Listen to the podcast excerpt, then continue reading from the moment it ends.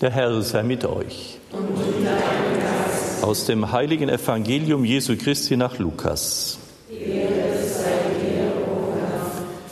In jener Zeit, als Jesus am Ufer des Sees Genezareth stand, drängte sich das Volk um ihn und wollte das Wort Gottes hören. Da sah er zwei Boote am Ufer liegen. Die Fischer waren ausgestiegen und wuschen ihre Netze. Jesus stieg in das Boot, das dem Simon gehörte, und bat ihn, ein Stück weit vom Land wegzufahren. Dann setzte er sich und lehrte das Volk vom Boot aus. Als er seine Rede beendet hatte, sagte er zu Simon, Fahr hinaus auf den See, dort werft eure Netze zum Fang aus. Simon antwortete ihm, Meister, wir haben die ganze Nacht gearbeitet und nichts gefangen. Doch wenn du es sagst, werde ich die Netze auswerfen. Das taten sie und sie fingen eine so große Menge Fische, dass ihre Netze zu reißen drohten. Deshalb winkten sie ihren Gefährten im anderen Boot, sie sollten kommen und ihnen helfen. Sie kamen und gemeinsam füllten sie beide Boote bis zum Rand, so dass sie fast untergingen. Als Simon Petrus das sah, fiel er Jesus zu Füßen und sagte, Herr, geh weg von mir, ich bin ein Sünder. Denn er und alle seine Begleiter waren erstaunt und erschrocken, weil sie so viele Fische gefangen hatten. Ebenso ging es Jakobus und Johannes, den Söhnen des Zebedäus, die mit Simon zusammenarbeiteten. Da sagte Jesus zu Simon, fürchte dich nicht, von jetzt an wirst du Menschen fangen. Und sie zogen die Boote an Land, ließen alles zurück und folgten ihm nach. Evangelium unseres Herrn Jesus Christus. Liebe Brüder und Schwestern, liebe Freunde von Radio Horeb, der Petrus erkennt, er ist ein Sünder. Und das ist schon mal eine gute Botschaft, auch zu erkennen, dass Jesus nicht den Petrus auserwählt hat als Fels, wie er ihn später nennt, weil er so fromm, so heilig, so brav war, sondern vermutlich, weil er erkannt hat, dass er eben aus sich heraus das nicht leisten kann. Und so ist auch für uns diese Einladung auch, sich zu fragen, wenn du zu stolz bist, dir einzugestehen, dass du ein Sünder bist, dann wird es auch nichts werden mit deiner Heiligkeit. Aber dort, wo wir erkennen, wir, wir dürfen und wir dürfen dieser Hilfe Gottes an, wir dürfen die Hilfe Gottes annehmen, da erleben wir, dass der Petrus das entdecken kann. Und deswegen kann der Herr ihn zum Felsen machen, nicht er aus sich selbst heraus. Eine wichtige Botschaft. Eine zweite, die Jünger haben die ganze Nacht gefischt, haben nichts gefangen. Und jetzt kommt Jesus und sagt, fahrt raus. Und da denkt sehr vernünftig der Petrus als Fachmann, das hat gar keinen Wert. Das ist unsinnig, weil tagsüber kann man nicht fischen. Aber auf dein Wort hin fahre ich hinaus. Und so sind die anderen Boote auch mitgefahren. Und das ist das Interessante, liebe Schwestern und Brüder, dass wir entdecken, dass der Herr jetzt nicht allen Fischern auf dem See äh, geholfen hat, volle Boote zu bekommen, sondern nur das Boot des Petrus hat so viel in diesen Netzen, dass sie die anderen herbeiwinken müssen, um ihnen zu helfen. Und da sehen wir, liebe Schwestern und Brüder, wie, was Kirche eigentlich auch ausmacht. Dass Kirche diese Fülle, diese Fülle der Gaben, die der Herr schenkt, austeilen kann in den Sakramenten.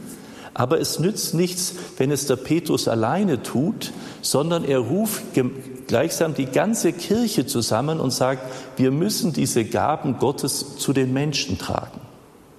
Und das ist auch eine bequeme Haltung, wenn wir sagen, na ja, die Kirche, die sind ja alle so schlecht oder der Papst oder die Bischöfe oder die Priester oder was wer alles da auch was macht.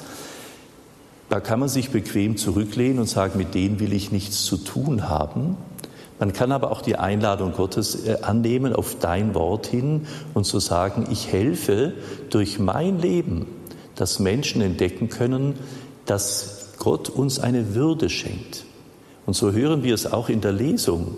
Wenn jetzt jeder Christ anfängt, so zu leben, wie es der Herr gedacht hat, dann ist es nicht so, dass wir wie äh, Soldaten Befehlen gehorchend in diese Richtung marschieren im Gleichschritt, sondern wenn wir dem, den Geboten des Herrn folgen, ist es eigentlich, dass er uns die Gebrauchsanweisung für ein gelingendes Leben gegeben hat, so dass wir unserer Würde bewusst werden. So hören wir auch gerade äh, in der Lesung, denn ihr sollt ein Leben führen, das des Herrn würdig ist das heißt, wir haben es gestern im Vortrag auch gehört, wir dürfen Anteil haben an der Gottheit Christi, der unsere Menschennatur angenommen hat. So betet der Priester auch bei der Vermischung von Wasser und Wein. Das heißt also, wenn wir wirklich Kinder Gottes sind, wenn wir wirklich Anteil haben dürfen an den, das, was den Heiligen im Himmel schon heute gegeben ist, dann dürfen wir eigentlich entdecken, dass der Weg des Christen ist, nicht ein richtiges Verhalten in erster Linie einzuüben.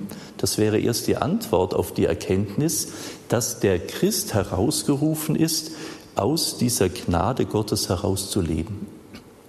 Und je mehr ich mir dieser Freude, mit Gott eins sein zu dürfen, herauslebe, desto mehr gestaltet sich dann mein alltägliches Leben. Und so ist es auch zu verstehen, äh, wenn wir hören, er hat uns der Macht der Finsternis entrissen und aufgenommen in das Reich seines geliebten Sohnes. Durch ihn haben wir die Erlösung, die Vergebung der Sünden.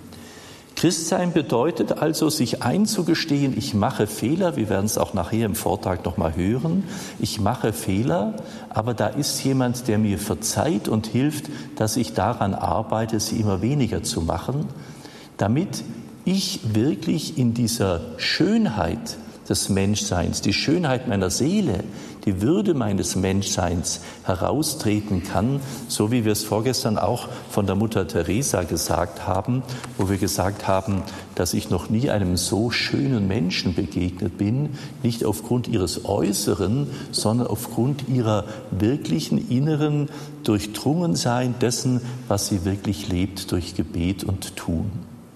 Bitten wir also den Herrn, liebe Brüder und Schwestern, dass wir in der Messe immer mehr entdecken, wir sind eingeladen, Hausgenossen Gottes zu sein. Wir dürfen mit ihm gemeinsam leben. Nicht nur hier in der Kapelle, nicht nur bei den Sakramenten, sondern wir dürfen uns auf den Weg machen, jetzt schon in unserem Alltag einzuüben, wie es im Himmel sein wird. Nicht der Himmel ist die letzte Verheißung, sondern die erste Verheißung ist, ich bin bei dir alle Tage. Daher dürfen wir wissen, ob wir in einem kleinen Stübchen, ob wir im Krankenbett liegen, äh, ob wir in einem großen Haus leben, ob wir auf der Straße leben, egal wo wir sind, wir dürfen die Erfahrung machen, wir sind Hausgenosse Gottes. Er ist bei uns. Und weil wir gemeinsam unseren Alltag leben können, Deswegen dürfen wir erfahren und das immer mehr umsetzen, dass wir wirklich unserer Würde entsprechend auch leben. Dann kann sie ausstrahlen, dann kann sie auch andere Menschen hinführen, zu entdecken, zu welcher Würde und zu welcher Hoffnung jeder einzelne von uns berufen ist.